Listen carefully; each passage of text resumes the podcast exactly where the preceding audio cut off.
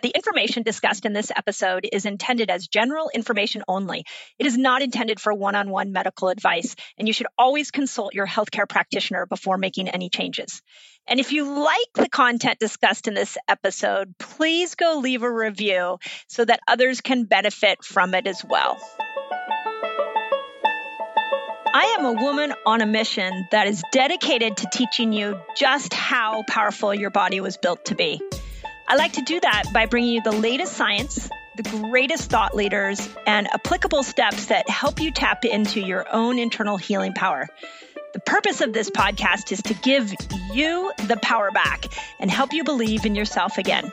My name is Dr. Mindy Pelz, and I want to thank you for spending part of your day with me. Okay, resetters. So, Dr. Mindy and Jessica back with another great interview. And again, we like to go down paths of conversation that maybe you've never heard before. So, imagine this for a moment. Imagine you were in the best shape of your life. You had done all the hard work to get to a place where you loved the body you were living in. And then one day you decide to undo all your hard work. You decide to eat fast food. You decide to stop exercising. You decide to change all your habits for the worse and see how your body would perform. Well, our next guest, that is exactly what he did. And not only did he do it once, he's now in process of doing it again. So it is a crazy interview. Didn't you think so, Jess? Yeah, I think I think it's hard to imagine going through that. Volunteering to do that to yourself and knowing that you're going to go way off the deep end and then have to pull yourself back out. And then volunteering to do it again you already had to do it once. Yeah. Yeah. I mean, I think it's a decade has passed. So uh, our next guest is Drew Manning, and a decade has passed since he became very famous. And he actually was on Dr. Oz. He was on Jay Leno.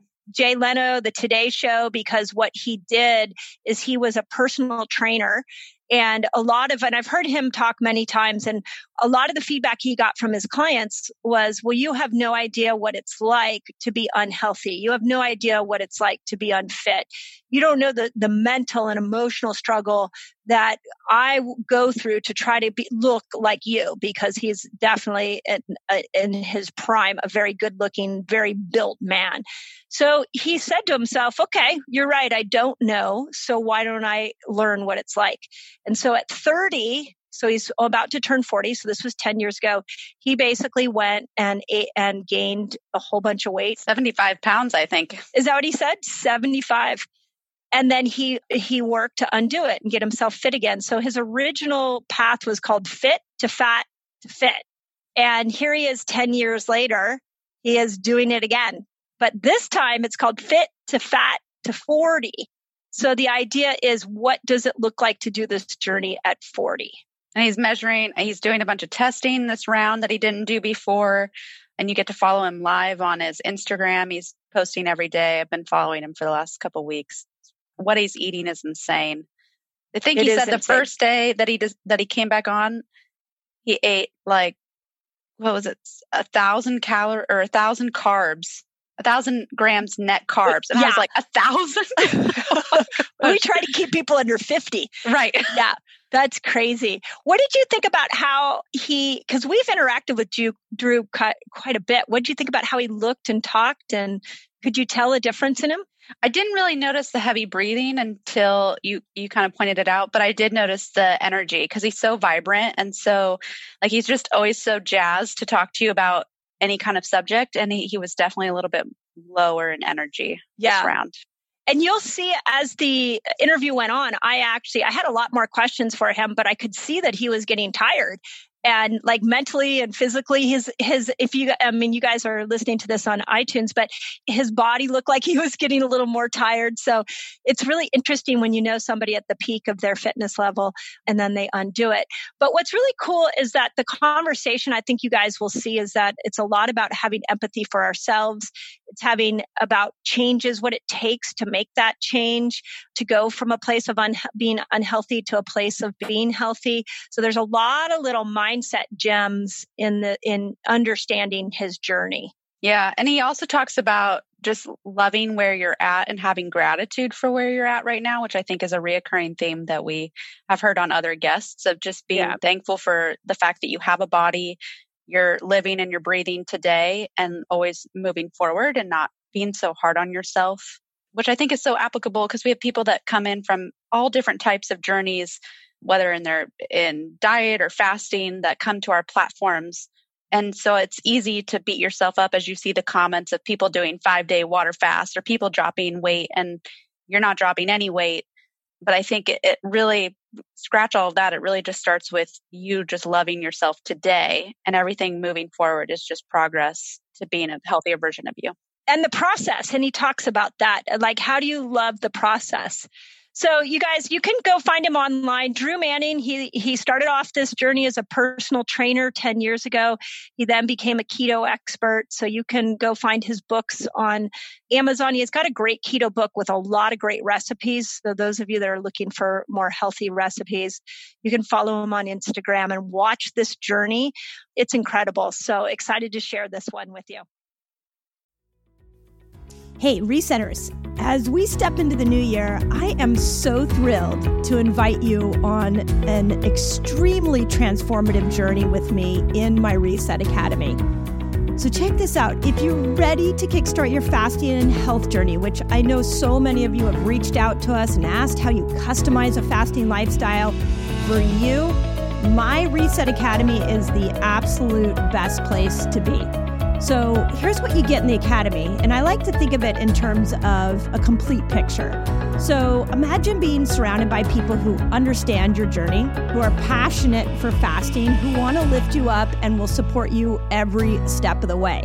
My academy is not just me, my team, but it is an incredible group of people that are all dedicated to building fasting lifestyles and supporting each other in it. This is why I created the Reset Academy. So when you join, you gain access to all the exclusive calls where my team and I share the latest insights, we answer your burning questions, and we guide you towards your health goals. That's not it. We didn't stop there. By becoming a member, you're not just investing in a membership, but you're investing in yourself. I am such a fan of setting you up to win this year. And my academy is the best place I know to do that. I want to keep you focused. I want you to customize this for you, and I want you to succeed at your health goals this year. End of story. So, if you're ready to unlock your fullest potential and embrace a fasting lifestyle, join me. If it feels good, join me. And let's make this year an incredible year for us all. So all you got to do is go visit drmindypelz.com slash reset academy to become a member. I can't wait to welcome you. I can't wait to see you on the Zoom calls. I can't wait to be in community with you. And most importantly, let's get your health goals handled and let's do this together. It's so much better together. Together. So that's drmindypelz.com slash reset academy. Excited to see you there.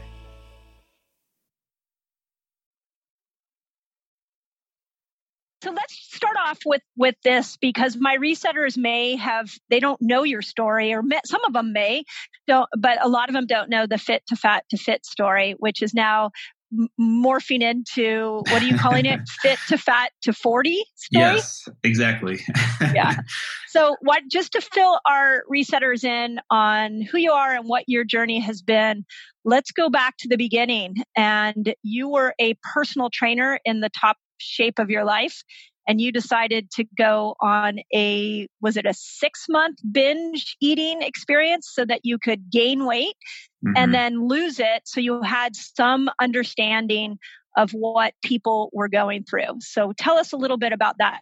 That's pretty much it in a nutshell. But to give you a little bit more background, you know, I grew up in a family of 11 brothers and sisters, you know, and we all played sports. So from a very young age, I was very active, very fit, very healthy. And so I looked at the part on the outside, right? My entire life became a personal trainer in 2009. And here I was a personal trainer, someone who has never been overweight a day in their life, trying to help people who were overweight the majority of their life. And there was, I could tell there's a disconnect. I couldn't understand why it was so hard for my clients just to follow the meal plans, follow the workouts. Because for me, in my mind, it's like, it's so easy, you guys. It's not that difficult. You just don't eat junk food and you go to the gym. Yeah. And you see results. And it wasn't until one of my clients told me, he said, you, you don't really understand what it's like because you've always been in shape. It's always been easy for you. And you don't understand how hard it is for me or people like me. And so I took that to heart. And that's where the idea of the first Fit to Fat to Fit journey back in 2011 kind of came from. So I was like, you know what? Maybe I would have, it would be beneficial for me to gain a new perspective by intentionally gaining weight. And so I did this six month experiment where I stopped exercising, ate a standard American diet, a lot of processed foods, and uh, gained 75 pounds of pure fat in the course of six months. My health obviously tanked as well. And that's where my story kind of started because that story went viral online where landed me on TV shows like Dr. Oz and Jay Leno and Good Morning America and all these shows, right? And then I wrote a book and and this whole fit to fat to fit movement or brand kind of came from that first experiment where I didn't really know what I was doing. I was very young, I was 31. I had a different metabolism back then, different mindset. And it was very eye opening for me and very humbling that first experience because I realized how much of transformation is mental and emotional, which I know we'll get into in this podcast. But before, I didn't have any kind of understanding about that. I just thought it was about macros and calories and workouts and supplements and the science behind it all, thinking that's what's going to save people until I did that first experiment. Yeah, so it's interesting. I, we've had many conversations. I've seen you in person many times, and you are now going and we'll talk about this so that the resetters can can understand what you're going through right now but you sound like you're out of breath do you feel out like so you've been going you're doing the the fit to fat to 40 and yes. you're two to three weeks in it and you already seem like a different person eating all that junk food it's so true. And I was trying to hide the fact that I was like out of breath, but you picked up on it. no, I was like, I'm like, that doesn't seem like you. I know it's so weird. All the visceral fat comes on so quickly. What's interesting is, yes, I'm two to three weeks into my second journey. We'll talk about why I decided to do it again. But it's so interesting how quickly the visceral fat is noticeable to me. On the outside, people are like, you don't really look that different. Like I gained 14 pounds in my first week. And people are like, yeah, you look more normal now you know, instead of ripped and, you know, lean. But for me, yeah, the visceral fat is super noticeable. You know, if I'm talking too fast, I'm like trying to catch my breath. Right. And then, I've so never seen you do that. I've never seen you do that before. And I'm like, oh, wow. Like, this is two weeks on junk food and look at what's yes. happened. Yeah. yeah. Well, among a, a, lot of other changes too, which we'll discuss as well. Yeah. I want to dive into that. So, okay, let's, one of the things that's the most intriguing, and I, I've told you this before, I saw your first journey and I, in the news and I was like, that guy's crazy. and then when you came in and spoke to our group at a seminar, what I, what I really resonated with was the mentality that you gained from that experience. Because I do think it's really easy for those of us that are healthy and those of us who have committed our lives to eating clean, we can lose touch with what it's like to come from the standard American diet and, and try to come into a place of health. There's a mental game that needs to be played there. So, what did you learn in that first experience? Did you have more compassion for people? Did you, what was the big aha? Yeah, for me it was it was a couple different things. It was as I was gaining the weight, I freaked out. I'll be totally honest with you because up until that point, my identity was my body. So my mm. self image was my body image. In my mind, I was Drew, the fit guy, and that was you know my identity at that point in time until I became overweight.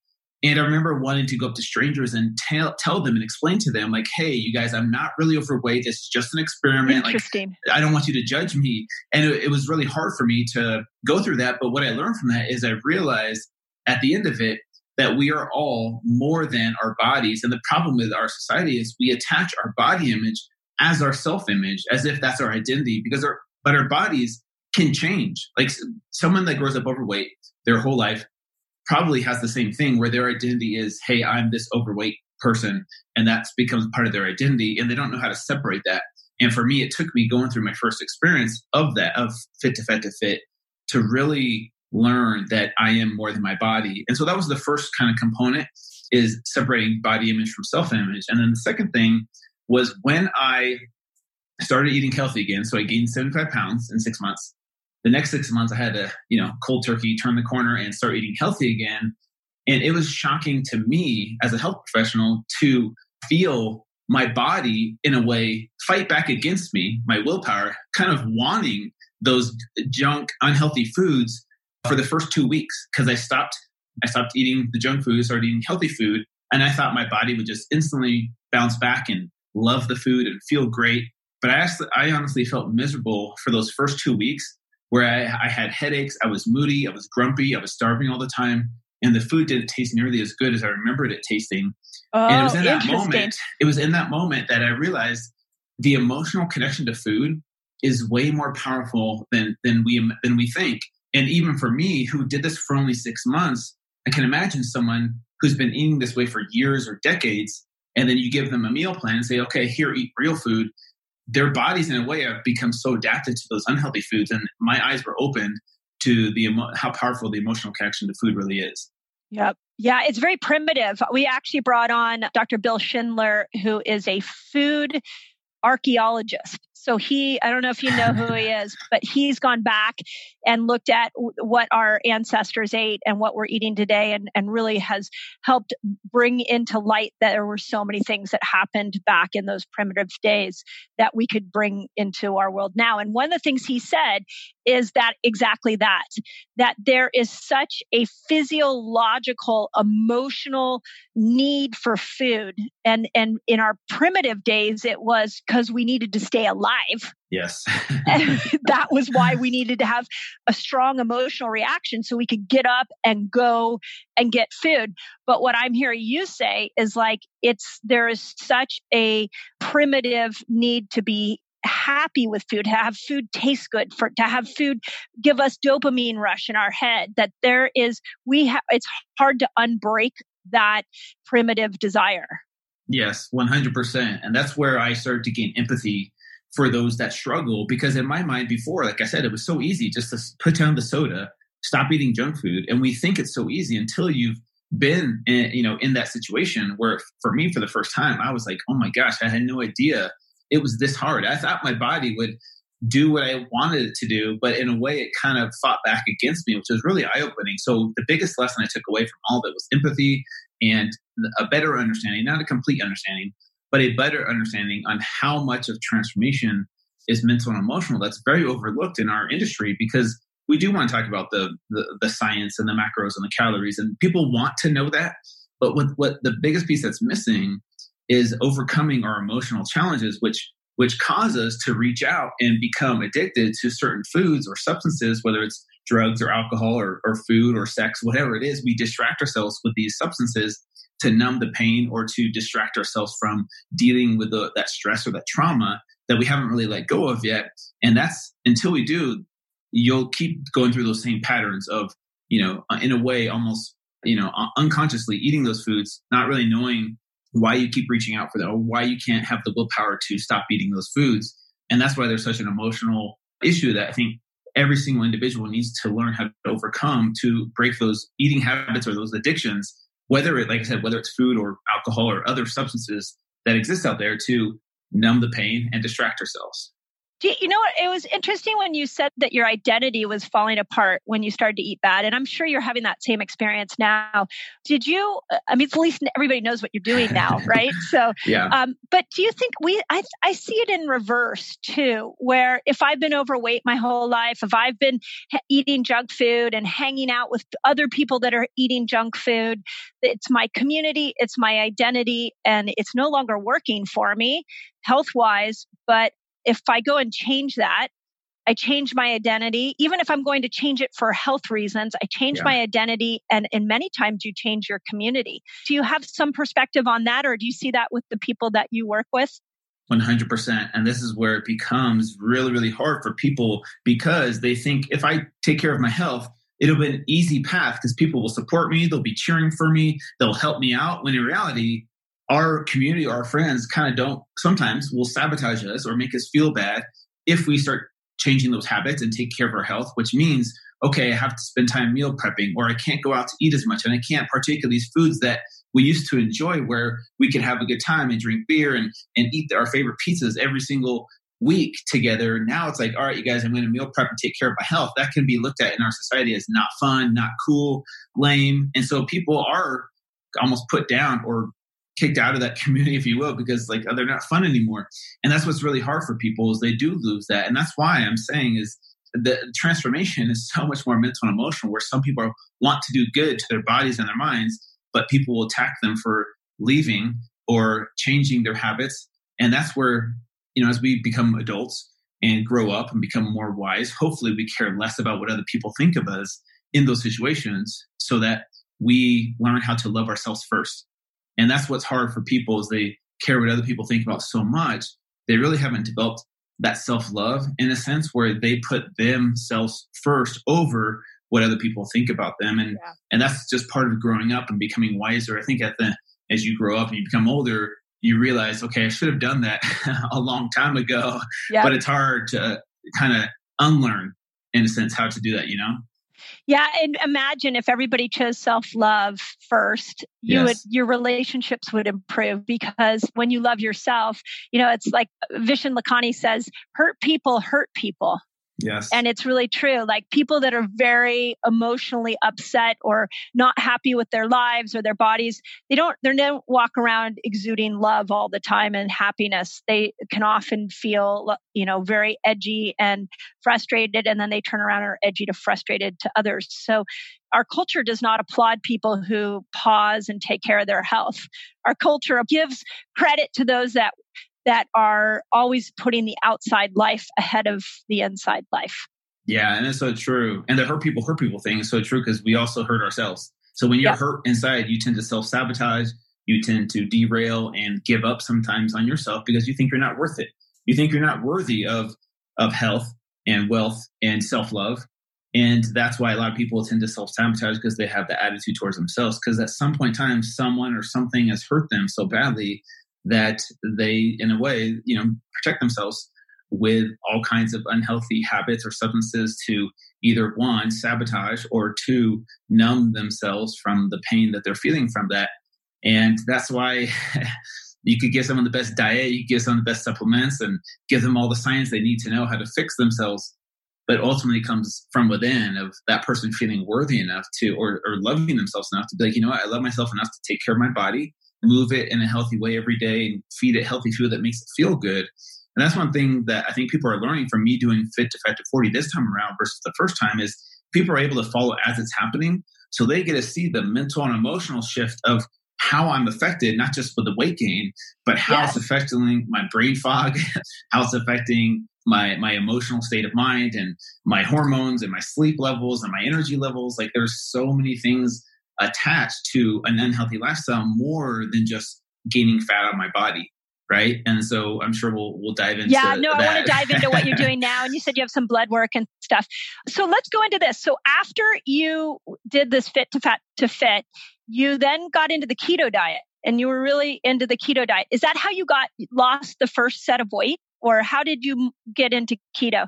Yeah i didn't actually. Back in 2011 keto wasn't as mainstream as it was as it is today so I did more of a paleo ish approach where it was mostly whole foods. There was a little bit of dairy and a little bit of grains, but very minimal. But I, you know, that's kind of how I lost the weight. And then it wasn't until a few years later I discovered keto. And honestly, I wish, and this is what's interesting in doing it again, is I wish I, I wish I knew what I know now about right. keto, intermittent fasting. And so it'd be really cool to put that to the test this time around because last time I didn't know much about it in 2011 yeah no and i'm i'm kind of curious well again we'll get into it but i want to know like uh, surely you're going to do some fasting like i bet you're going to drop it pretty fast it'll be interesting to see so, okay, so you've been the keto guy. You've been, you have a book on it. You've been helping people with their weight loss journey. And then before we get into the, your current situation, I have to tell you that I followed you through your hundred mile oh. run. and as a former runner, I basically watched you and I was like, there that is hell and he is going to get skinny it's going to break down muscle he's going to get injured and then i watched the video of you on the 100 mile run and i was like this is not good for the human body. but so tell me why you did that and what your experience with it was. Yeah, so I've been doing keto for quite a while now and actually attempted this 100 mile run last year after reading a book called Can't Hurt Me by David Goggins. It's a very inspiring motivational oh, yeah. book. Highly, highly recommend it. And after reading that book, I, I wanted to do something. A lot of the stuff he talks about is getting comfortable with being uncomfortable and pushing yourself past those self limiting beliefs that we all have. And so I attempted to run 100 miles in less than 24 hours a year before. I successfully did it just recently. And I didn't know what I was doing because I'm not a runner. I didn't prepare properly. I've never run a marathon or half marathon in my entire life. Oh my and gosh. so I was like, why not go for 100 miles? And I know it sounds crazy to a lot of people because, but for me, it was like, why not try something that I know seems impossible for, you know, so many people, even a lot of marathon runners, 100 miles is like, okay, those are for those crazy ultra marathon people that love to do it. And I felt like, why not? Because, you know, we all have these self limiting beliefs, like I said, and we never really test the waters because we're, we're so comfortable with being comfortable, you know, in our, in our comfort bubble, if you will. And I, I thought, you know, maybe if I try 100 miles, it might be one of those things where I might surprise myself and, and inspire a lot of people. So I tried it and I failed. I accomplished 80 miles that first year with Okay. very little training, six weeks of training. That's it. Really not really knowing what I was doing. I was like, man, I still see this as a, as a positive because if I could do 80 miles in 24 hours, and before that, I've never ran 13 miles.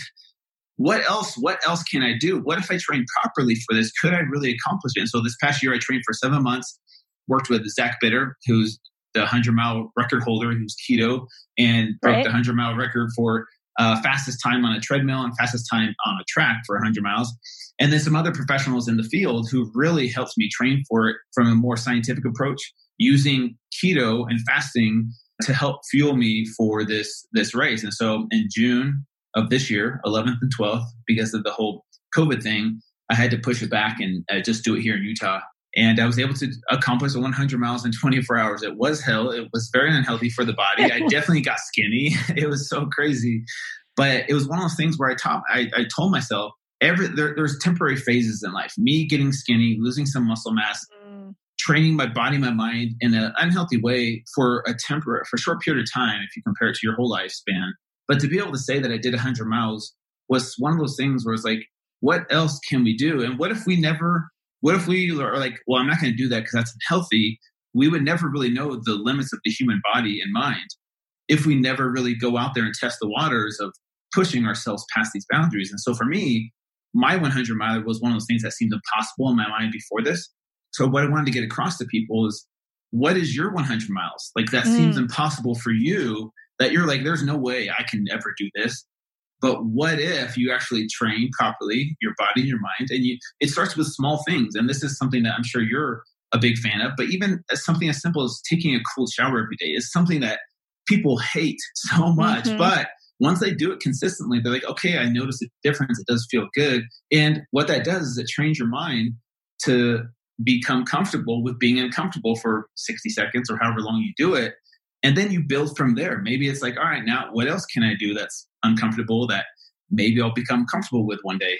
And you Yeah. just build it from there. And for me, that was the 100 milers, which I did. We can talk about how I trained. It was a ketogenic approach, but I I, was gonna also say, did you- yeah, did- strategically. Okay. Yeah. Talk Yeah. a little bit about it. Like, because this is a very common question. A couple thoughts for you. Very common in our community. Fasting, keto, working out. What does that look like? And then the other point I want to point out so that our resetters really grab this we are so conditioned in this world to seek comfort.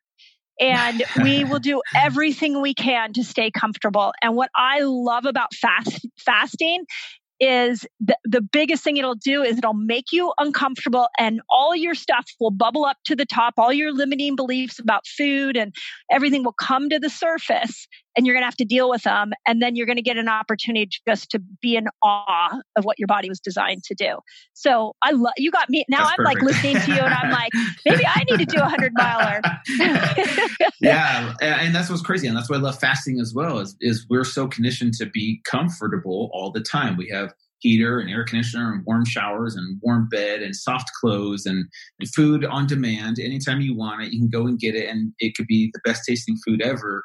Um, it's amazing. And then fasting is one of those things where it's like, all right, no more food. This sucks. Of course it does, but you know, it's really good for your body and your mind to train yourself to go through that. Because what if? What if one day we do have a a famine or a shortage of food. It could Yep. happen. Well, that you at the beginning of the pandemic, I told all my resetters when everybody was going to the store, to the grocery stores and all the shelves, I'm like, no worry, if we run out of food, like we're all totally fine. We're metabolically flexible. We could go a long time without food. It's so, it's so true. yeah. But go into what you did with keto and fasting while training, because that, that will be really interesting for people to hear. Yeah, so training for a hundred miler is, is a little bit different than training for a marathon, for example, because you know, as when you train for these other shorter distances, you you have uh, you know one maybe two long days of running, you know, a week where you kind of maybe work on speed work or or hill training or strength training, and then usually like one day a week is your long run, and you increase that long run each week leading up to the race. But the hundred miler, I had to build in two or three long days every mm. single week. So some days there would be a 15 miler on Saturday plus a 12 miler on Sunday.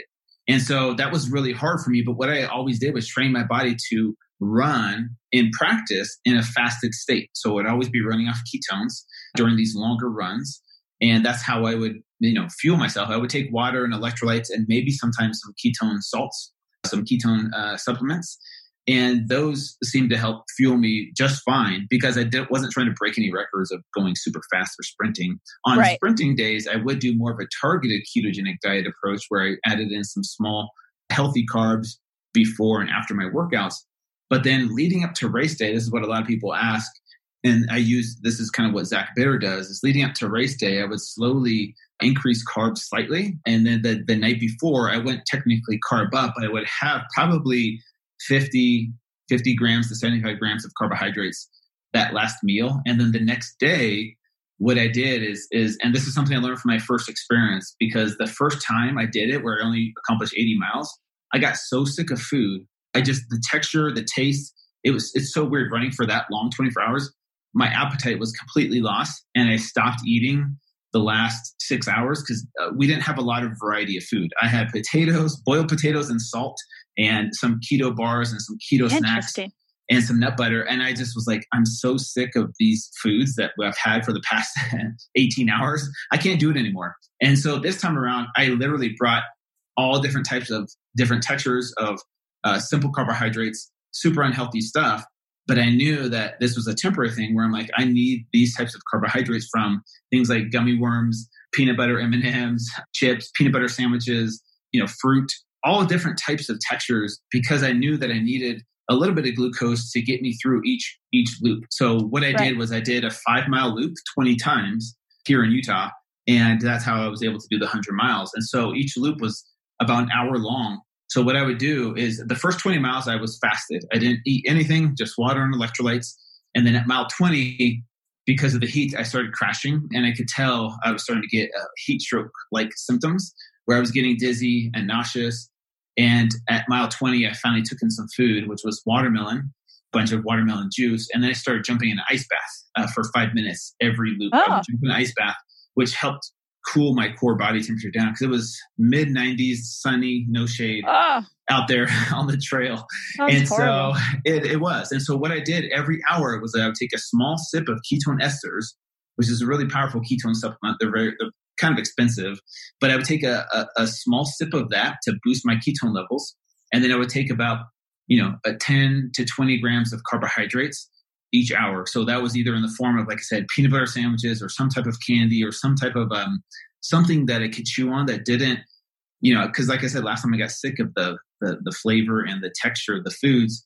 And so literally from mile 20 through mile 100, every hour I would force myself to eat something, even though I wasn't hungry. I maybe consumed 1,500 calories on that day. I burned four, I burned 14,000 according to my Whoop which tracked my okay. my calorie burn throughout the day. So I lost a ton of weight. I did get really skinny, but I finished the race. And for me, that was what it, it was. The whole purpose of those types of you know those types of glucose were to just fuel me just enough to get through the next hour, you know, to to keep myself going. And so I didn't crash. So, so just so again, we can make it as applicable to people as possible. You went into this hundred mile run in a fasted state. Yep. And then you you divvied up glucose to your body and ketones throughout the experience. Yeah, that, so I so, pull from both fuel sources. Got it. Okay.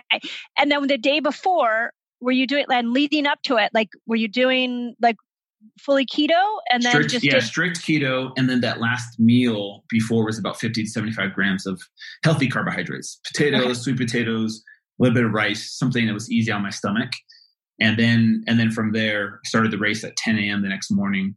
Had coffee and some ketones, and that was it. Okay. And have you ever heard of protein cycling? This was some research I found about stimulating mTOR. And if you eat protein every 20, uh, every couple of hours, 20 grams of protein, it helps to build up muscle. So we've taken some of our Spartan racers that are in their 50s and what I have them do is keto Monday through Thursday with fat, with intermittent fasting. If they can go a little bit longer, great. And then the day before the race, we have them protein load because you're stimulating mTOR. Mm. And then the day of the race, I kind of tell them to do whatever, and then the, they recover with protein cycling. Did you did you experiment with protein at all during this this time?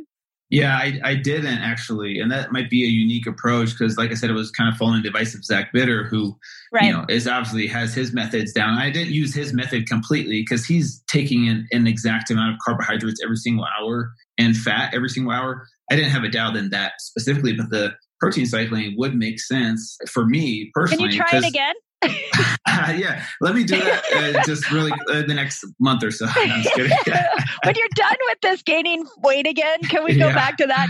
We're actually bringing Zach on the on our show, so we'll, we'll yeah, I'll you have to pick him. his brain about this, see if he's ever done that because like this yeah. was a, a, one, probably a one and done type of experience. Let's be totally honest with you, Dr. Mindy. Like I, I don't enjoy running. Like I, I that's why I did it because I suck at it, and I know I do but I wanted to kind of test the limits here. But anyways, yeah, the protein cycling thing I have heard of before. I think Dr. Dom D'Agostino's talked about, about it, but I've never thought about using it for an endurance run which would be interesting. So we'll have to maybe next year. We'll yeah, yeah, we'll we'll chat about it at another time because I really think it's an interesting way to use the different forms of chemistry. So you're in a stimulating autophagy during the week, so you're in this like dep- like depletion mode, and then you come in right before ra- race day with all this protein, but you do it in a very systematic way, and now you're stimulating mTOR.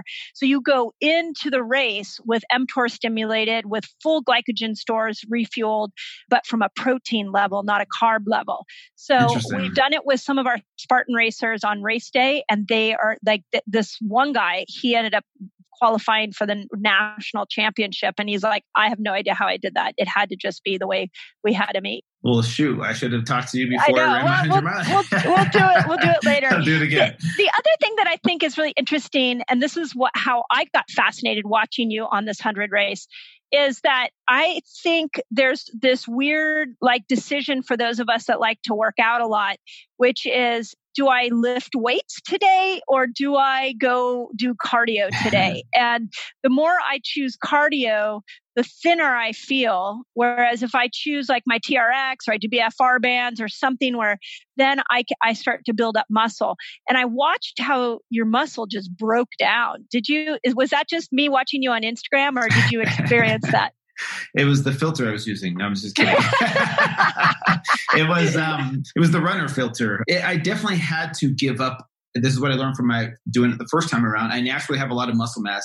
We all know, for the most part, for endurance running, not a lot of endurance runners have a lot of lean muscle mass. Your heart has to work a little bit harder to pump blood to, to all those muscles that you have. And so it kind of works against you in a sense. So I was willing to give up a little bit of muscle mass. I probably gave up around 10 pounds of lean mass, to be honest with you, for this race, but with the thought in mind that this will be a temporary phase. I'll be able to put on muscle mass. My body knows how to do that. So I'll give up a little bit to perform and accomplish this task at hand. And then from there, we'll focus more on, on building lean muscle mass later. Now, this doesn't mean I stopped lifting. I still lifted, but I would limit it to two days a week. And that's the thing is like to recover properly, I had to end to get in two days of long running every single week. I had to some days make a choice. Okay, do I do my 15 mile run today or do I go lift weights? What's going to benefit me for the 100 miler? So some days I did have to sacrifice lifting for the, the, the 12, 15, 18 plus 20 mile run days, which sucked. But that's just kind of how I had to, in my mind, had to train for this. Who knows if I were, you know, a natural runner, maybe I could get away with lifting. But, you know, for me, I'm more of a lifter naturally and less of a runner. So I felt like I had to flip the switch on this one. Hello, resetters. Our sponsor for today's episode is Paleo Valley. So, we do a ton of research on all the companies and products that we recommend and bring to you because really our number one priority is that we always give you incredible tools that help you live a healthier life. And Paleo Valley is one of them. They have a lot of amazing products, but the one that is always in our pantries at home and here in our local office is their beef sticks.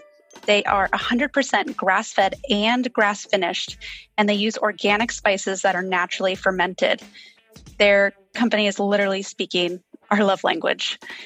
They are committed to making the highest quality products, and their beef comes from 100% grass fed cows raised on natural grass pastures by family farmers right here in the US. And today, they are giving our listeners 10% off when you use the promo code the Resetter Podcast 10.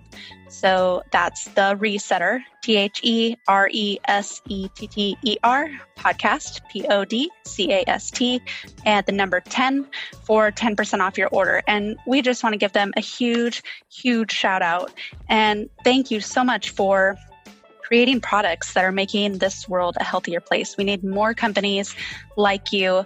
And so, listeners, today, go check out their website. They also have a great sister partner company called Wild Pastures, where they are trying to get grass fed and pasture raised meats for less for people Right now, it's only available in Denver and Phoenix, I believe. So if you're in either one of those places listening, go check them out. But you can also go to that website and put in your zip code. And when they have availability for your area, they'll let you know. But just an amazing company and 10% off for you guys today. So enjoy. Yeah, it's a it's a hard decision because sometimes like I'll look at my schedule and be like, okay, I'm going to work out today, and yeah. what am I going to do? well, I want to go outside and run because it's mentally makes me happy. But then if all you're doing is cardio, then you're not doing activities to build up muscle. So it's you know I think we all go through that. Uh, as a menopausal woman, I'll tell you that we see so many women just as they move into their 50s lose muscle mass and they're just losing it. And so you have to fight for it. So when you turn 50 even though you won't be a menopausal woman we are going to try some different strategies on you and see what happens. Okay so, fit to fit to 50 maybe we'll see. Yeah there we go. So okay and also before we move on to what you're currently doing how quickly did the muscle come back it, came back. So I did that on June 11th and 12th, took a week off of training afterwards to recover properly. And from there, hit it hardcore where I stopped doing any cardio and just focused on slow, heavy lifting. And I was able to put on, I would say, about 12 pounds since then. And that was over the course of three, a little over three months. Yeah. I've heard this was years ago that we have a tremendous amount of mitochondria in our muscles. And when we're lifting or we're an athlete, what we do is we train these mitochondria to become powerful. So when you stop using them, it's not like the mitochondria went away they just are, become dysfunctional, just like what you're going through right now. I'm sure your yeah. mitochondria are very dysfunctional. But so the minute you tap back in, like they use the example used as athletes, if you were an athlete as a child, you get out of shape as an adult, it's easier for you to get back into shape because you have more mitochondria. And at some point, your mitochondria were well trained. Have you heard that before? Yeah, I think that's what people kind of refer to, you know, from a less scientific approach when they say muscle memory right? That's more probably an explanation of the whole muscle memory term that people tend to throw around. And it and it is true for sure. And this is why I tell people ever since my first journey, I said, look, this is someone like me who has been 30 years in shape and athlete fit, and then I'm letting myself go for six months. Of course, my journey back to fit is going to be totally different than someone that's been yeah. 100 pounds overweight for two decades now, hasn't really worked out their entire life, and then joins me on that journey. We're going to look different at the end of six months, 100%. So I just want to make sure people understand that part of it, but and not to get into the whole comparison game thing. But I do feel like that's kind of yes, and plus the the mentality, the discipline, the willpower that I have versus someone who is just starting to work out now in their 30s, 40s, 50s is going to be different. Yeah, definitely. There's a whole mindset piece for sure. Okay, let's launch into what you're doing now. Why the heck? Okay, so you're only three months out after doing this 100 mile race. Didn't you want to take like at least six months of comfort for a while? Why did you jump into gaining weight and going re- recreating what you did years ago? You know, I feel like 2020 is a year of radical change for so many people where we're being forced to change in so many ways, whether we want, whether we like it or not.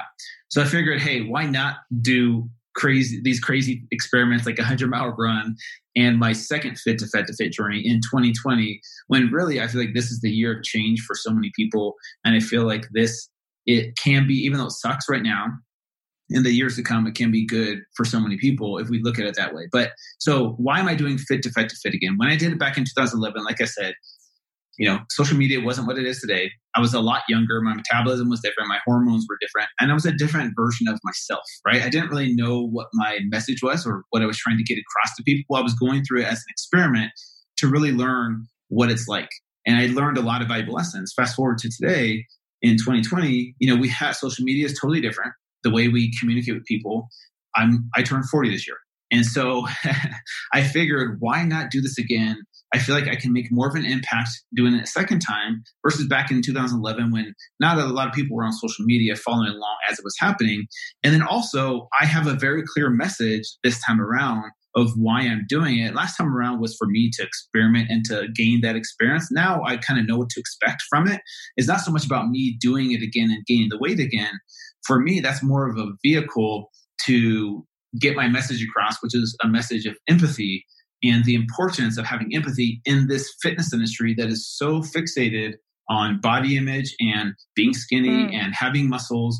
And it's a very judgmental industry. And I feel like it's an industry that lacks empathy. And I feel like no one cares how much you know until they know how much you care first. And that's exactly mm-hmm. what my fit to fat to fit movement is all about. And so I feel like this time around, doing it again as a 40 year old, testing those waters out as well to different hormones and different metabolism. That's that's one reason I'm doing it, but also too to to bring awareness of the importance of empathy in this industry because I feel like, like I said, it's time for change. Why not try and change the health and fitness industry by leading with empathy first, so that people who struggle with body image, people that struggle with being in a larger body, that feel judged, that feel labeled by society, maybe if we start with empathy and, and realize that their transformation is way more mental and emotional than we think rather than judging them about why they can't eat less and why they can't work out like we can. Mm-hmm. I feel like mm-hmm. that's where we can really make some changes in an industry that I think needs change. And this is exactly how I'm trying to do it in a weird, kind of crazy way for sure. But I feel like sometimes it takes something like that to wake people up, grab their attention, and then hopefully bring home the message of what I'm trying to say by doing it a second time. So that's what Fit to Fat to 40 is all about. Yeah. In a nutshell. I actually think there's going to be another message that I hope. I mean, I, I love that message. Don't get me yeah. wrong. And I think there's another message that I think would be really powerful, and that is the effect of the standard American diet on your well being. And I feel like I love this idea of us getting away from the scale, getting away from having to look a certain way. What my mission or, or care for the world would really be just to love the body you're living in. And I think a lot of people just don't, when they're when they're eating the standard American diet, they don't love the body they live in, but they don't know there's another way out. So I think you're just like we started this off you're having trouble breathing it's like yeah this you went from eating clean keto foods to uh, and t- let's talk about what you're eating uh, to this really crappy diet and already we're seeing changes in your in your breathing pattern. And i don't think enough americans realize that there's a connection between those two things. Yeah and that's another thing i want to bring awareness to is is that aspect of how much your your diet that you eat affects you know who you are at the core of who you are your personality but so much more than just weight loss or weight gain and that's what i think the industry needs change is that people focus so much on the results Yes. And they hate the process. They'll do the process. They'll put up with the process of eating healthy and exercising if they get those results. But if they don't, then they're like, why am I doing this? I'm not skinny yet. I don't have the body like I see on Instagram. So therefore, there's no, like, why should I put myself through all this sacrifice?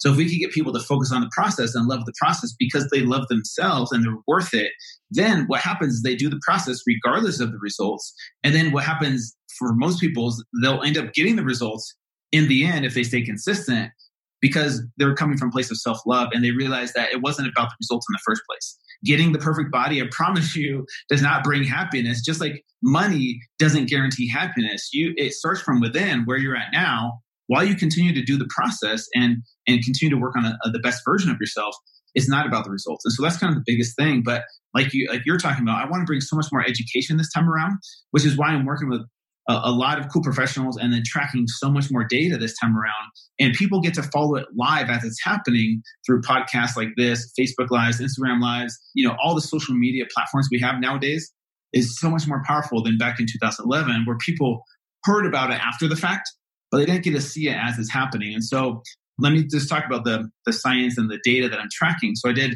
yeah, I baseline say, blood work. Us. Yeah, I did baseline blood work with my with my doctor. I am also working with a, a, a sex health expert, and she's going to be talking about sex hormones and how awesome. this type of lifestyle affects sexual health. I'm tracking my sleep using the Whoop app. So my HRV, my heart rate variability, um, you know, and my lack of exercise right now, you can kind of see my, my strain levels really, really You're not, low. you're not exercising at all. You're not yeah. exercising. Out. Yeah. Okay. No exercise for four months, other than. I did commit to a 10 minute walk with my dog every day. And so that's pretty much it, to be honest with okay. you. And, and walking to and from the refrigerator. and then um, the other data that I'm tracking is my macros and calories so people could see exactly how many calories are in these foods that we eat. And so let me let me kind of give you an idea of what I'm eating because I know people are going to yes. be fascinated by yeah. this. Yeah, and you guys follow him on on Instagram because you're putting out what you're eating. yeah. So go ahead. Oh yeah, and my glucose levels. I have my my CGM right here to Great. see my glucose response to. The, so I'm averaging, and this is crazy even to me. I thought it would be around 5,000 calories a day. I'm averaging around 6,600 calories a day. And people are like, oh my gosh, how do you, how do you fit that in? I'm not do, like stuffing my face every single meal, you guys. The foods that I'm eating, there's a couple things that, that, you know, that I see here with these types of foods is they're very easy to overconsume. Meaning mm. if you were just to eat one cup of cinnamon toast crunch, yeah, you could eat that food, maintain your weight for sure. But to eat one cup does not make you feel full for very long. I promise you that. So I, am eating three cups of cinnamon toast crunch two cups of almond milk with added sugar to it, a tall glass of juice, maybe a couple Eggo waffles with peanut butter and honey on it. And there, right there, that's about 1200 calories, you guys. And then people don't realize how many calories. Okay, that's just breakfast. What about a snack? So for snack, I'm having maybe, maybe a bag of chips, like sun chips. I'm having a granola bar. I'm having a soda, like with full sugar soda or high fructose corn syrup soda. yeah. And then, you know, that's about 400, 500 calories sometimes. And then for lunches, you know, a couple peanut butter sandwiches, you know, you know, I'm trying to think. I'll have white bread too. Yeah. White bread, white bread, peanut butter, jelly, peanut butter and honey sometimes, maybe some Doritos or Pringles.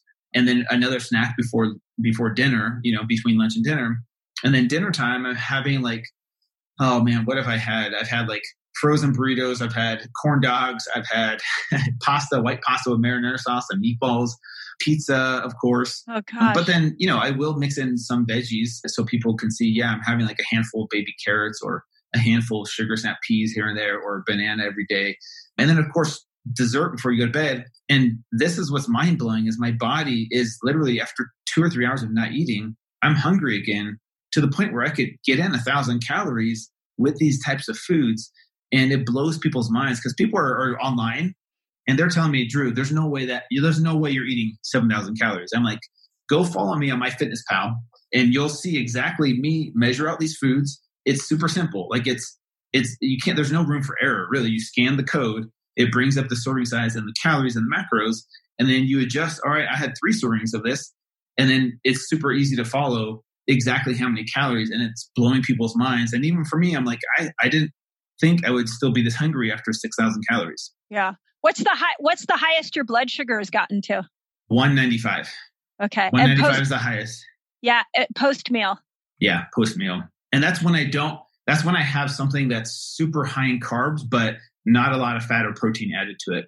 I notice if I have some type of protein or fat, I'll be bumped up to like the 150s or so. But the, when I had straight sugar, like when I did, I was at an amusement park and I had cotton candy I think that's when it got up to that's when I got up to 185. Yeah. And, you know, I was thinking as you were talking, we deal with so many people who come from that diet and want to learn fasting, and hunger is like one of those things that comes up. And so we've started coaching people like, don't even start um, intermittent fasting until you take these refined carbohydrates out and add some good fats in.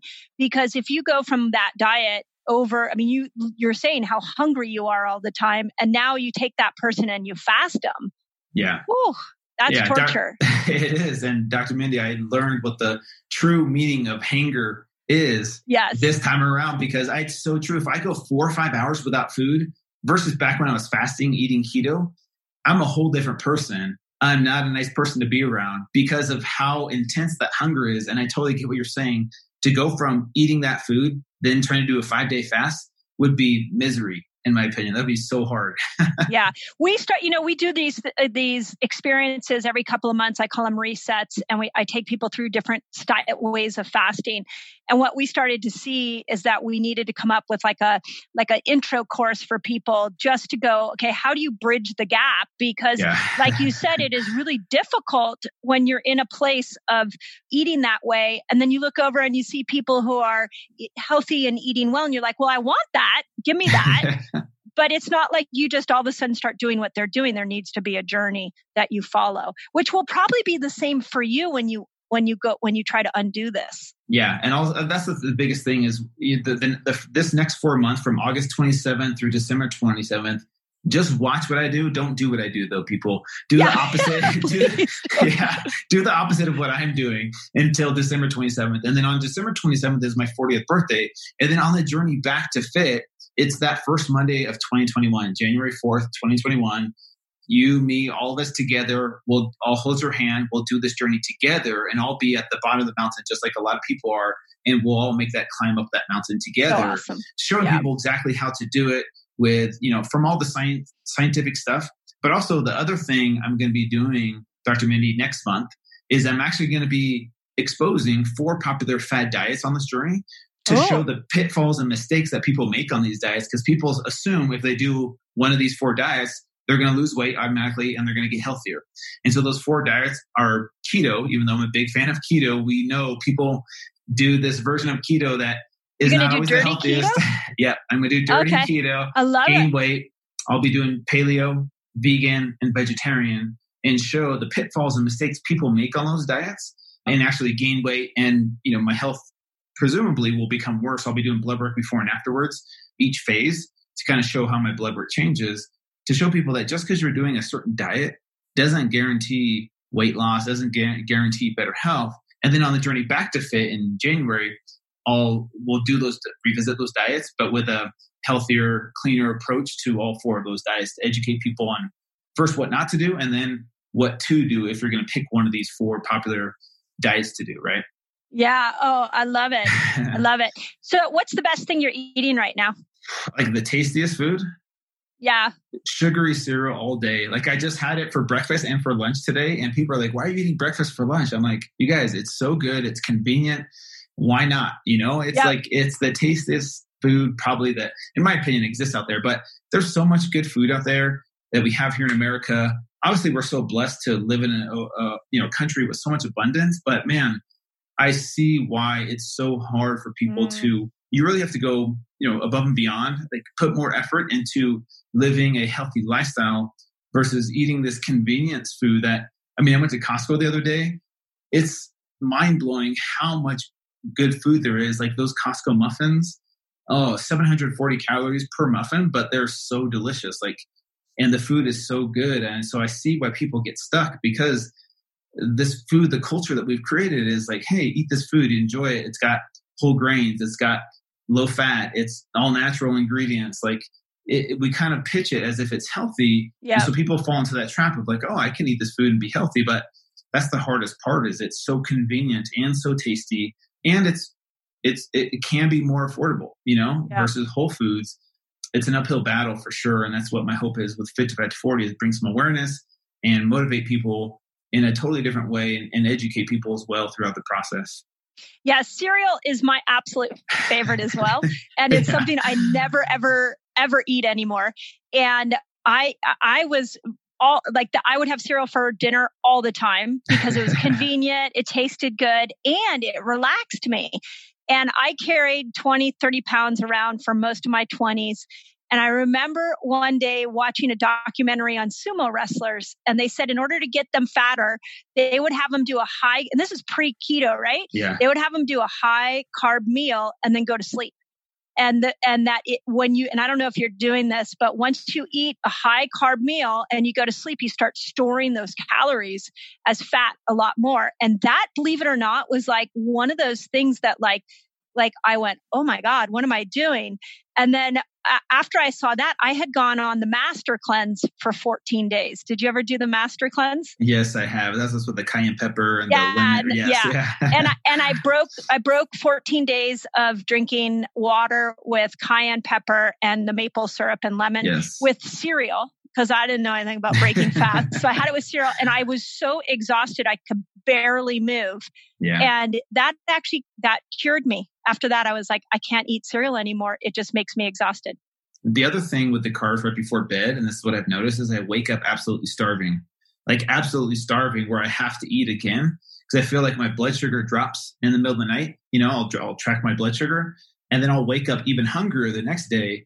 And so it's it's easier to kind of pack on more calories in that sense, eating those carbs right before bed. So it's it's been so much different. It's so different this time around because back in 2011, it was so such a long time ago. I don't remember exactly everything, and now being able to document it throughout yeah. this journey is is even eye opening for me.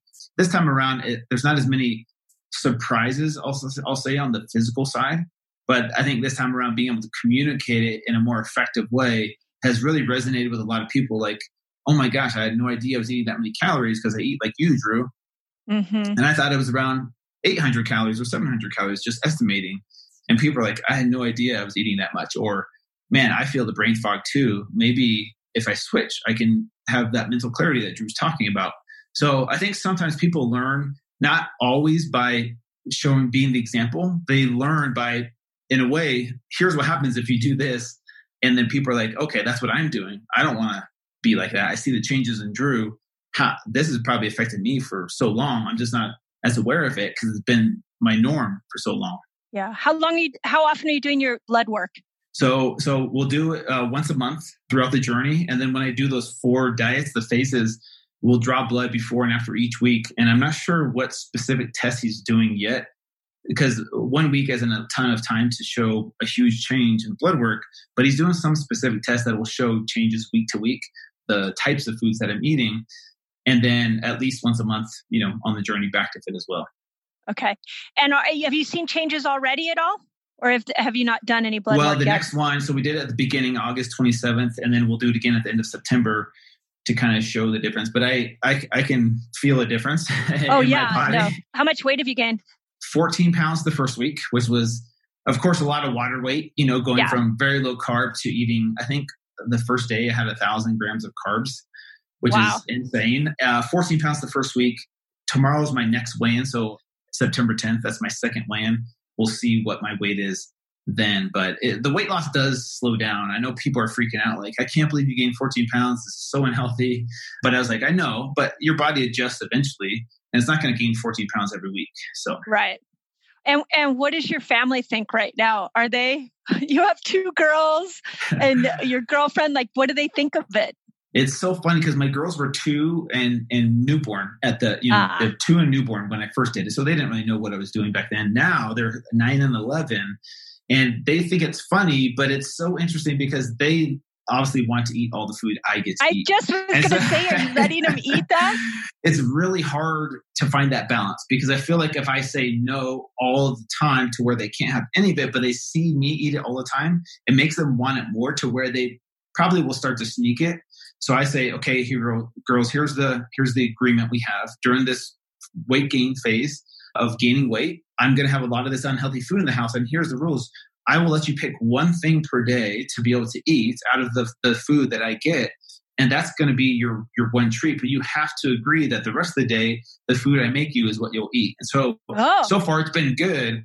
But sometimes I eat the food in front of them and I'm doing Facebook Live and they're like, I want that. I want that. And right. I'm like, oh, oh my gosh, God. this is so exhausting. You know, they're old enough and mature enough to kind of, the way we talk to them too is really important because I don't want to make it about weight necessarily, but more so about health. Yes. And my hope is that they'll be able to see the changes in me, like breathing and you know my energy levels. They'll be able to see that as this happens, so that maybe their eyes are even open too throughout this journey. And, uh, yeah, I think that's really important. It will be. It actually, if you look, if you look at the long game, they'll be like, "Oh, when Dad ate that, he felt. Look at what happened to him." And now, I bet that'll be really important for them. Yeah. And my girlfriend, yeah. really quick, she wanted me to make sure to say hello because she loves all your videos. She watches oh, all your videos. Oh, tell her so, thank you. Yeah, that's so awesome. she's doing awesome. The food, the what's so interesting is she's just wired differently. The food I eat, like this, the sugary cereal and the cheap processed food, isn't her temptation so that kind of food doesn't really, you know, she's not really tempted by that. But if I bring home like a like a decadent cake or a rich, like kind of fancy type of dessert, then that's when she wants it. But most of the time it's like Pop Tarts or like, you know, sugary cereal or peanut butter cookies, like these things that don't really tempt her. So for the most part, she's good. And so, yeah, she she probably won't gain a lot of sympathy weight during this journey just because the types of foods I'm oh eating. My gosh! But we'll see how it affects her. Poor thing. Oh yeah, my god, I'm gonna have to reach out are... to her on social media. she can come join our resetters and do some fasting while you guys are doing that. So she needs support for sure on the yeah. other end. Yeah. So I I bet. Okay, what about your mental? Any mental changes you've noticed? Like any agitation or anger or depression since you've gone on this? Not really depression. Like I said, I'm, i feel like I'm more self aware this time around, and I, I still continue to meditate every day. I still continue to journal and do a gratitude list. And those three things have helped me deal with not being able to work out, which is probably one of the hardest things. Is not because that's my therapy. That's my right, yeah. You know, or even doing yoga with my girlfriend or going on a hike with her. Those are my stress relievers, and not being able to have that has been hard, but I feel like doing those daily practices of meditation and gratitude lists has helped me realize, and this is what I learned from the 100 miler, is I'm just talking to myself in a way where my body and my mind have an agreement like, okay, we're going to do this hard thing for four months. We know we, you know, we know it's, it's unhealthy. It's not going to be good for, for us, but let's just get through it. And I promise that in the end, it'll be worth it and then we'll go back to eating healthy and, and taking care of our health again. And this temporary phase just like the 100 miler is like this sucks this is hard let's get through this. And i promise yeah. you afterwards we'll take a break you know we'll we'll we'll love ourselves again and get back to that. So knowing yeah that's awesome knowing that it's temporary. What about the cost difference? Are you has your food bill gone down? Yeah i'm going to start tracking that. I have a couple of receipts in the beginning, I think buying all those foods, I have to, it's hard to do an exact comparison because I'm buying food for myself, but I'm also buying food for my girls. And so I got to figure out how to separate those because normally I just buy food for all of us and it's the same food versus my food and then my girls' food. So I will um, find a way to do an exact comparison and that'll probably be out in a blog post or a podcast uh, this next month. Yeah, I'd be really curious on that because this is one of the one of the hurdles that we get up against is people are like, I hear what you're saying.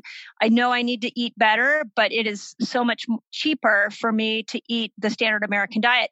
Again, this is where I love fasting because everybody can fast. It, it doesn't matter how much, right? It's free. So if you, you know, we find a lot of our resetters actually their food bill goes down because they're only eating one meal a day or, or every other day. But yes, if you're eating the standard American diet, you got to eat all day long. You, like you said, I'm really curious to, to see. What about any, you talked about your Whoop band, any HRV sleep, anything changed there?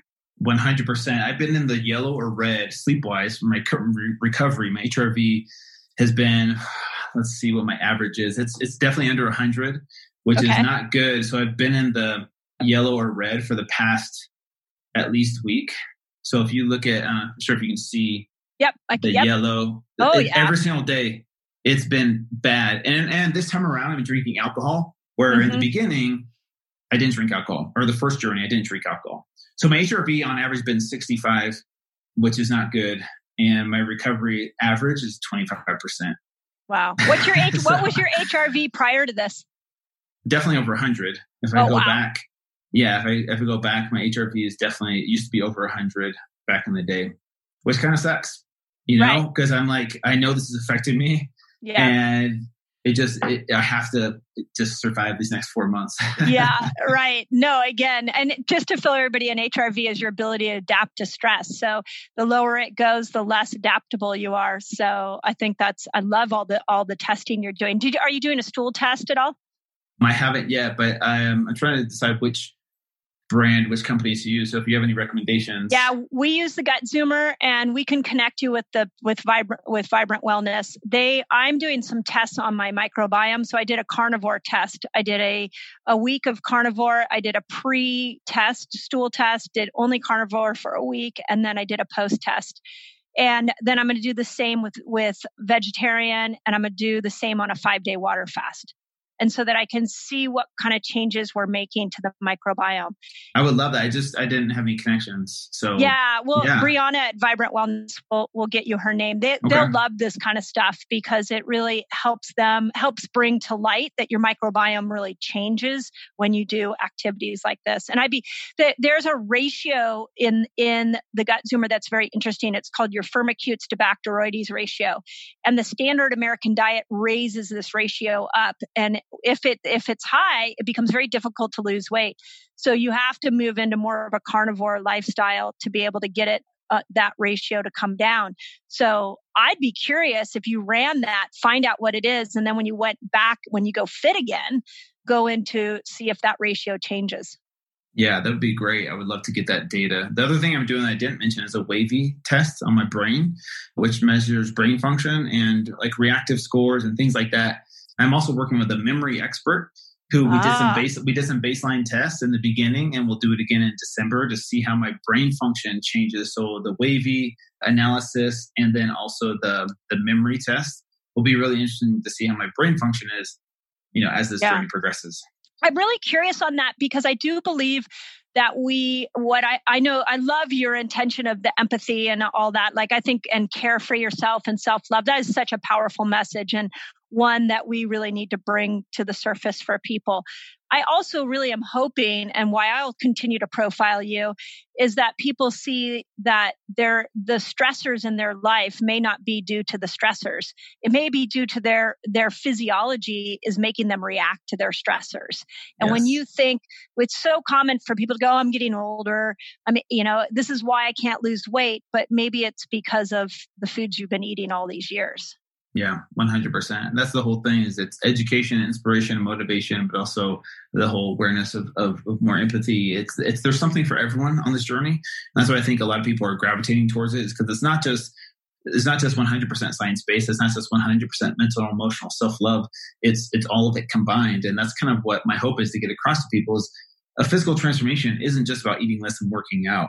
It's mental, it's emotional, it's spiritual sometimes it's all of it combined and that's where it becomes a part of you. It's more of a complete transformation rather than okay i'm going to do this for 30 days and then if i don't get the results then i'm just going to go back to my old ways.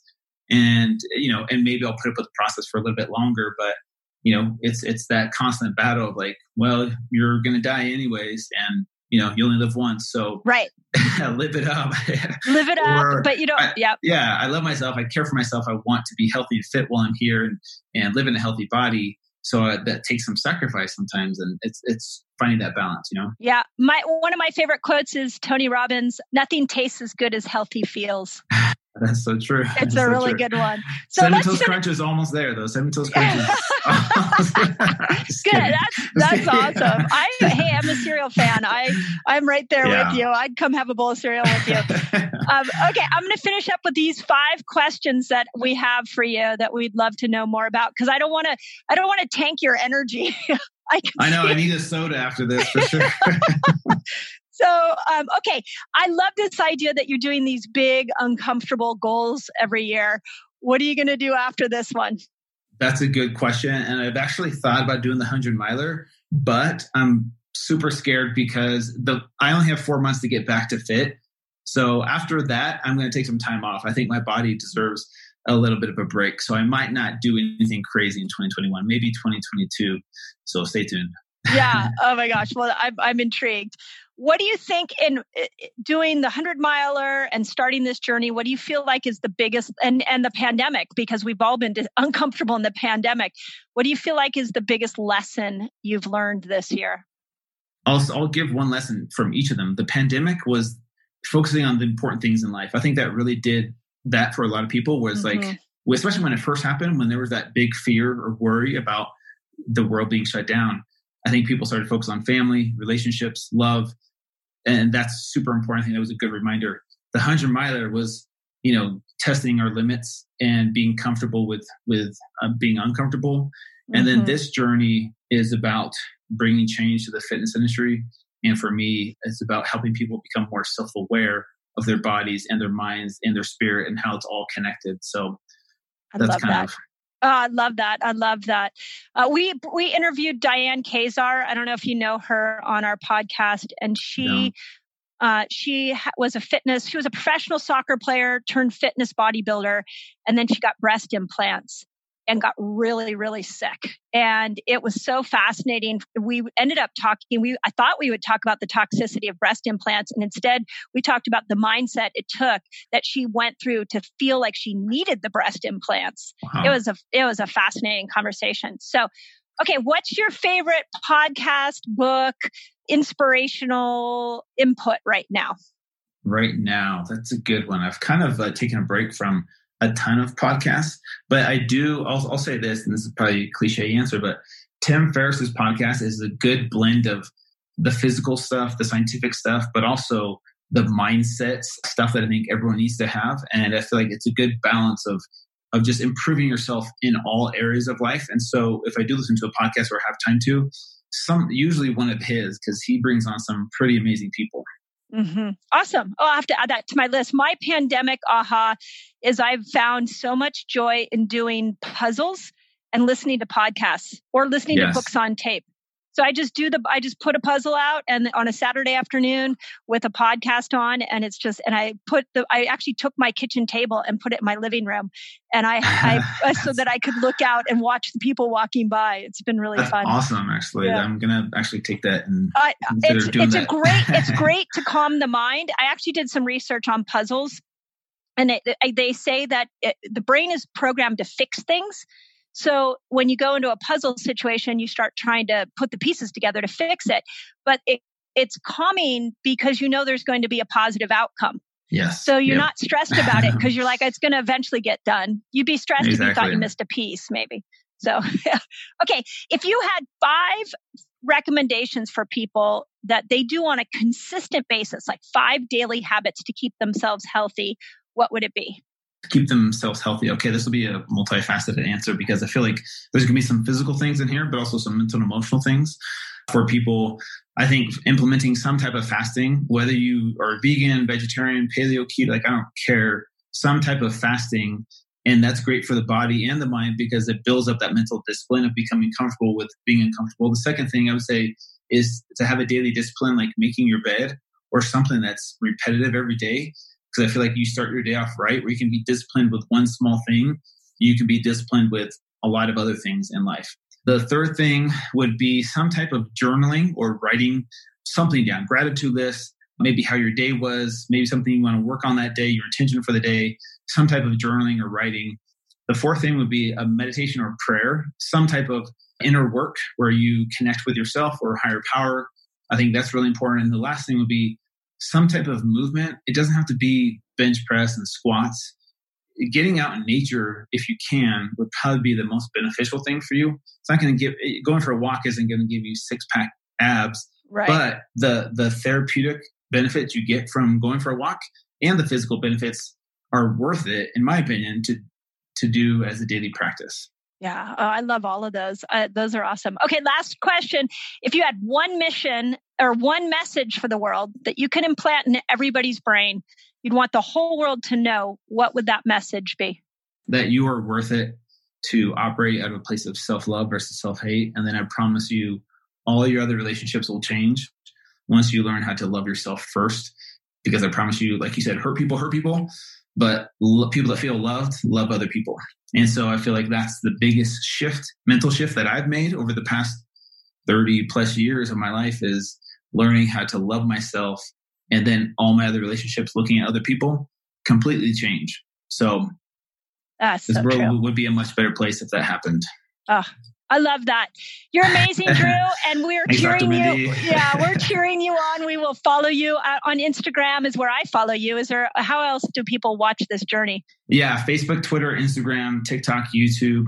My website is fit2fat to40.com if you want to follow the journey and sign up and, and be notified every time I go live or all that stuff. Fit to fat to 40, either 40 or F-O-R-T-Y.com. And then my social media handles are all fit, number two, fat, number two, fit. Awesome. Awesome. And we'll put all those links in there and we're going to bring you back at, Yes. at maybe like March of next year after you've had a couple months under your belt and we'll see how you're doing. So, Sounds good, Dr. Mindy. anyways, Thank you. thank you for taking your time. Really appreciate it. Take care. Thanks. So I've teamed up with Tony Horton. Do you know Tony Horton? He was the creator of P90X, one of the most revolutionary at home fitness programs. And we created together a new fitness program called Power Sync 60.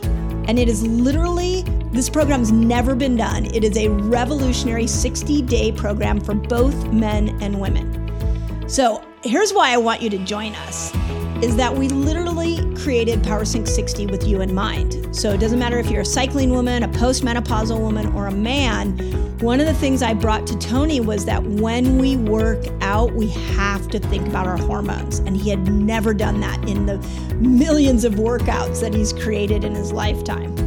We also included a free bonus meal plan and a customized tailor way you can eat right for yourself. Also, of course, we put some fasting in there, and it was a beautiful meeting of the minds. So, I it, this is like a passion project that I'm so excited to share with you. And in order to get it, all you got to do is visit drmindy.org and use the code PS60PELZ. So PS60 and then my last name Pelz, P E L Z, to get 20% off. And you get lifetime access to the program. So that's drmindy.org and you use the code PS60PELZ to join all of us. I'm actually doing this myself right now. So come join me, my community on this incredible journey. I am so proud to bring this to you. Okay, so resetters, the first thing I have running through my mind post interview, and I'm curious Jessica's opinion on this, is would you do that? Would you put yourself through that experience? I think at first, like when he talked about the cinnamon crunch cereal, I was like, yeah. But then the idea of having to eat that way all day long and the fact that it would make you more hungry and more tired. I mean, we've interacted with Drew in a lot of places and literally as I was interviewing him, I could see he was losing energy and I was like, I got to, I got to stop this interview so he can, he's, he's about Gotta to go replenish. Yeah. Yeah. I don't think I could do it. And I think for a couple reasons. As he was talking, I was remembering when I first met you and I learned all this stuff and like the slow progress of changing over to this kind of lifestyle. You definitely have to go over a lot of physical and emotional and mental barriers. Yeah. To get to where you are. So I don't I don't really want to go through that process again. I like where I'm at. And then Yeah. I think too of I don't like like when I just kind of go off, or you know, like when you go to a friend's house and they they're not maybe using the right ingredients or they're serving toxic wine, and then I don't like how I function the next day. So doing that times twenty for months, I don't think so.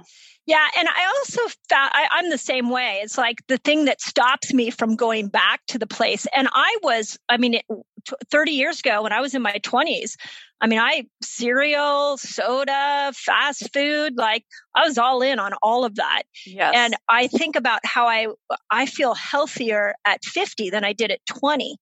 And I'm like, I, you know, there's a part of me that's like, I hear him talk and I'm like, yeah, I'd love some cinnamon crunch. That would be pretty awesome. is that your favorite? uh, no, frosted flakes. Ooh, I think mine was Lucky Charms. Oh no, I like when the flakes get a little like they get a little uh, soggy. Oh god, oh my god, I'm salivating. That's how I'm having an emotional reaction. So, but I did not like how I felt back then. I was the hangry person all the time. If I didn't eat, I would just I would want to kill somebody. Like I, I remember I used to, even when you first met me, for prior to doing all the fasting, we would like, I would have snacks. I would, it would take me 10 minutes to leave the house because I would have to gather the snacks if I was going to be gone all day. Right. And make the smoothie. I remember we used to make smoothies. Oh, we would do the whole thing. Yeah. It- like walking out the door was like a full time job gathering my food. I kind of forgot about that. You're right. And now it's so easy to walk out of the house for you and I, for those of Yep. us that are fasting. It's because I just know I'm not going to eat till I get back home. That's right. And I'll, yeah. So, and then I do, for those of you that are new to fasting or to this, you know, the keto, we call it more of a diet variation lifestyle. There, you know, I, what I heard in, with him and what's so intriguing is how he's gone to the standard American diet and he's so hungry. And it Mhm. makes me think even harder about what it takes to take somebody from that into a fasting lifestyle. And we had already figured out that our um, community really needed a stepping stone into the fasting lifestyle. So you, we've got that coming for you guys where we're going to take you through how do you go from a state of what Drew is going into into a state of metabolic flexibility. But it is interesting when you're if you're if you haven't tried fasting and you're listening to this, it sounds crazy to try fasting because you're hungry all the time. But when you get the food and the macros and all that figured out, it is amazing how fasting starts to feel effortless. Mhm. I know. I'm trying to think back to when you and I first started fasting. I mean, for those of you listening, when we were in our snacking point of view, we were at a seminar with Dr. Pompa, and he was talking about how snacking was terrible. Don't do it. And her and I are sitting in the front row, stuffing our face with nuts and beef sticks. Yeah. And The then, first- and then, and I'm trying to think of like, how did we start decide? I don't even, I can't even think no, about the it men- was, so so this was the this is how it went down is we wanted to go learn about detox. And so we found a seminar and we ended up like within a week's time, we we took a red eye to Atlanta. So we had been up all night. We took our snacks, by the way. We didn't have time to, so I had to pack my sta- snacks in California to go to Atlanta. So packed all my snacks in my big bag and we didn't sleep, take this red eye. We check into the hotel. Our room's not ready. So they're like, you can go, you know, wash your armpits in the, in the bathroom of the lobby. And then we find ourselves in this seminar and it was on detox, but it was also on fasting. And so we're, we're literally in the front row and about two hours into the seminar, I just start pulling the snacks out. I start giving them to Jessica and about, I don't know, maybe uh, I realized it when we didn't break for lunch. There Oh, was yeah. no lunch break. And I'm like, why aren't we eating lunch? This is really weird. And then I look around and I'm like, nobody's eating snacks. And you know, when you pull a snack out, it makes all the noise. yeah, you have to wrestle with like at the at a seminar, and everybody I'm sure was like, "Who are those people? Why are they eating? Don't they know?" Look at Yeah. all, look at where we've come from. I now, know. Now all we talk about is fasting. I know. Now fasting's like our lifestyle. So that gives you, if that gives you guys any hope, I mean, not really. We, this was as little as five years ago. And then once we understood the power of fasting, it just became so much more uh, in alignment with our philosophy of how the body works. So Yeah. Oh, I was going to say, what do you also think? Don't you find it interesting that almost everybody we've had on, it all usually comes back to this like self love and feeling worthy and believing in yourself? I just find it like if anybody hasn't been following the whole thing, it's like a unifying message with each guest. Yeah. So my last question I ask all the guests are what, you know, this, what, what, what's your message for the world? And the majority of them say love of some kind, love each other, connection to other people, self love. So it's so interesting. It doesn't matter where, what genre you're coming from. It doesn't matter what your expertise is. It doesn't matter your religion, your political beliefs, doesn't matter. Everybody comes back to this message of love. And it's, it's really profound. It's It's really cool. And really what a cool. better place we would all be, no matter what our perspectives are on diet or politics or fasting or Uh, whatever it is, if we all just went to that core belief of love and that you're enough. Yeah. Really interesting to see what a better world place this love for yourself, love for others. I think right now, this is a time in history where we really need to love people of different opinions. So it's it it's funny because loving is hard. It's easy and it's hard, right? It's Right. easy when we are in alignment with the person. It's hard when we're not. So, what did you think of the, what's going to go on for his girls? Mm.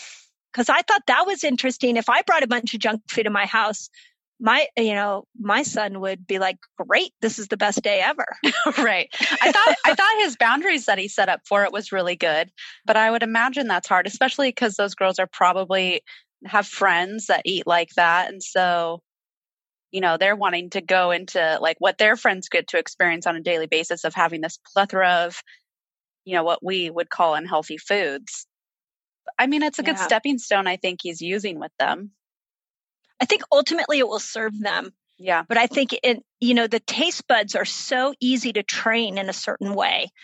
I, I have watched the metamorphosis that my children have taken and they've gone from growing up in a healthy household to really, you know, branching out and trying foods that aren't healthy. And then what's really exciting is that I think because they've, the, their taste buds have been trained for so many years that now they as they age, get older they they it's natural for them to come back to a healthy living because that's what their tra- taste buds were trained for so long. So i actually think over time it will be a, a great lesson and it, it'll be a small little blip in their health path. Yeah. But it's it's really that was really fascinating to think of it from their perspective. Right. Agreed what do you think of this 100 mile run? Is it on your list of yeah, being uncomfortable? No, no. So here's my story on that. I did my bucket, one of my bucket list things 25 years ago was to run a marathon. Always wanted to do one. And so I, I signed up for one and I trained with a friend. It was up in San Francisco. We go to do it. And prior, check this, this out. This is so me too. Prior to the run, somebody said to us, just be careful because the longer you go, the more your bladder or bowels, you may not be able to control them. and so, of course, this is where you don't let people's limiting beliefs get in your head. So that got into my head. So we, I start running the run. It was, it was toward about mile 13 is when it got bad for me.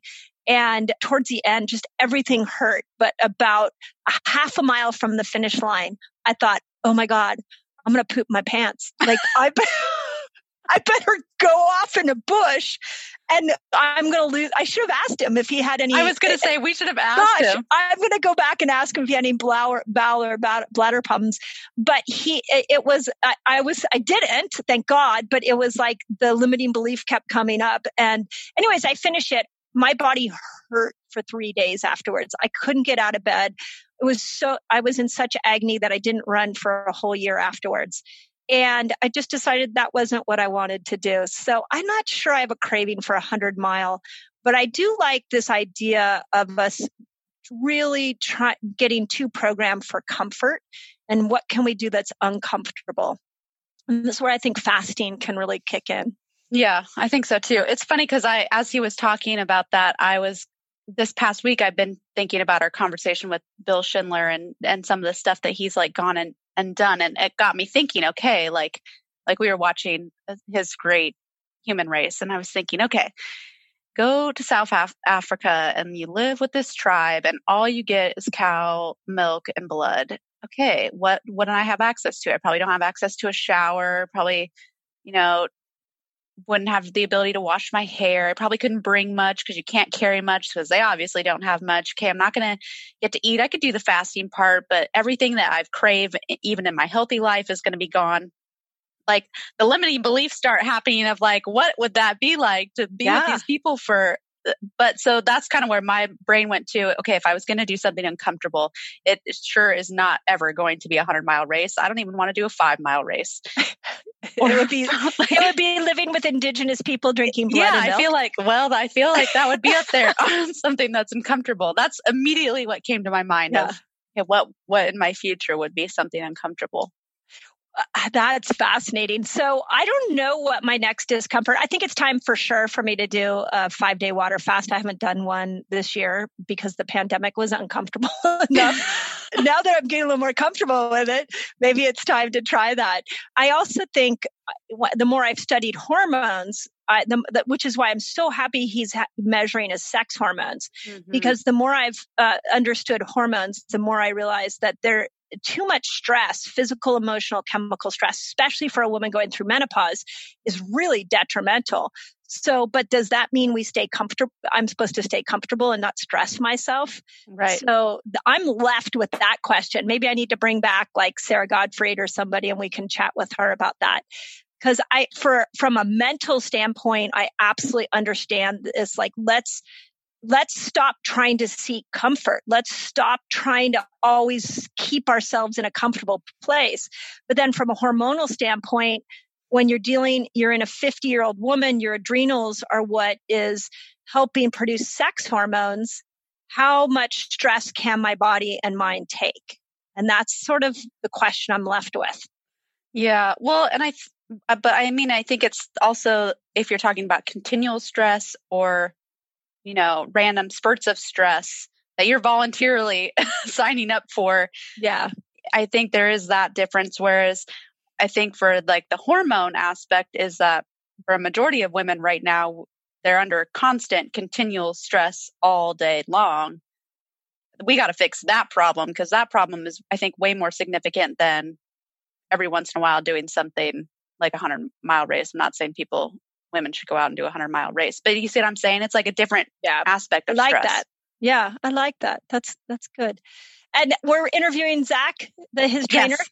Yeah, we are. I love it. Yeah. That's, so it's funny that he mentioned him. Yeah. Okay. Well, I have a lot of questions about keto and fasting. I want to run my protein cycling theory past him and see what he says because we're seeing it work so well. So I'm kind of curious what he thinks on it.